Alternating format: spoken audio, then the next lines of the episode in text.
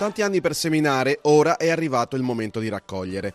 La nazionale di basket è al bivio più delicato della sua rinascita. Anni e anni di delusioni che hanno portato l'intero movimento a subire una profonda crisi di uomini e risultati. Il punto più basso è stato toccato all'Europeo del 2011, quando gli azzurri, capitanati dagli NBA, Bargnani, Bellinelli e Gallinari, chiusero addirittura al diciassettesimo posto.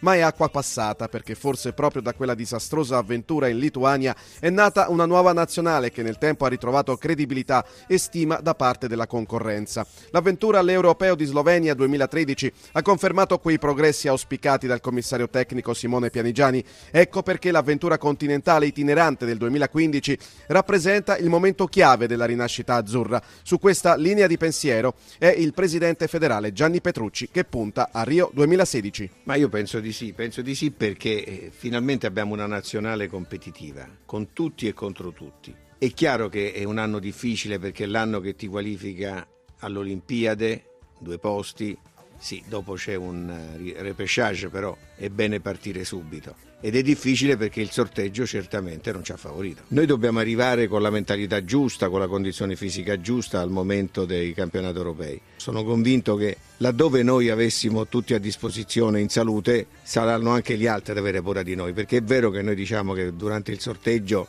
quando vedevamo le altre nazioni contro di noi oppure pensavamo fossero contro di noi, dicevamo ma peccato, avremmo preferito altri, ma sono anche convinto che quando le altre hanno visto nel sorteggio l'Italia nel proprio girone non hanno gioito. La strada verso Rio de Janeiro è assai impervia. Come al solito, e come ricordava Petrucci, l'Italia non è stata fortunata nel sorteggio. Avversaria degli azzurri, la Germania, che avrà Dirk Nowitzki all'atto d'addio con la nazionale, la Serbia, vice campione del mondo, la Spagna, la Turchia e l'Islanda. Berlino sarà la sede delle partite degli azzurri nella prima fase, città che rievoca il trionfo della nazionale di calcio ai mondiali del 2006. E allora, visto che ci aggrappiamo anche alla tradizione, ricordiamo che la fase finale dell'Europeo si giocherà in Francia, nel meraviglioso meraviglioso impianto polifunzionale di Lille da 27.000 spettatori, teatro recentemente della finale di Coppa Davis Francia-Svizzera e che proprio in Francia l'Italia ha conquistato i due titoli europei della sua storia, Nantes 1983, Parigi 1999. Sognare non costa nulla anche perché con la squadra al completo e sarebbe ora alla faccia della sfortuna, la banda Pianigiani ha legittime ambizioni di far bene, anche perché la rosa è ampia e stanno emergendo i talenti. L'appello che Petrucci ha lanciato prima dell'inizio del campionato puntato sul maggiore utilizzo dei giocatori italiani, giovani in particolare, è stato accolto da parecchi allenatori, in primis da Max Menetti di Reggio Emilia. Una vittoria per Petrucci. Sì, ma Reggio Emilia è l'esempio tipo, però ce ne abbiamo altre quattro squadre. Le squadre italiane che fanno giocare il 5 e 5 hanno oggi dei risultati migliori, quindi quello che noi diciamo che l'italiano se fatto giocare non è inferiore agli altri non sono più i tempi dei fenomeni che venivano gli stranieri. L'Italia che si è qualificata agli europei nel gironcino con Russia e Svizzera sarà senz'altro potenziata dalla presenza degli NBA. Quanti? Il sogno sarebbe averli tutti. Bargnani, Bellinelli, Gallinari e Datome hanno già dato la loro disponibilità. Petrucci è ottimista sulla presenza del quartetto. Io dico che tutti hanno la voglia di venire in nazionale. Gliel'ho chiesto personalmente, gliel'ha chiesto personalmente Pianeggiani. Tutti hanno il piacere, penso, di vestire la maglia azzurra. Peraltro io non riesco a comprendere perché se i Novischi, se i Parker, che hanno vinto nella vita tanto, tanto, tanto, hanno il piacere di venire in nazionale perché poi ci sono i giochi olimpici. Se Federer e Nadal si commuovono quando vincono ai giochi olimpici, non capisco perché qualcuno debbe fare il naso storto per venire in nazionale, ma io sono fiducioso. Capitolo Hackett ha sbagliato in estate a lasciare il ritiro della nazionale scatenando la veemente reazione dei compagni di squadra. Sta pagando con una pesante squalifica che gli impedisce di giocare in campionato. È disponibile solo per l'Eurolega, ma dopo il passo indietro che ha fatto è in arrivo la grazia che in soldoni significa sconto di tre mesi. A metà gennaio tornerà anche in campionato.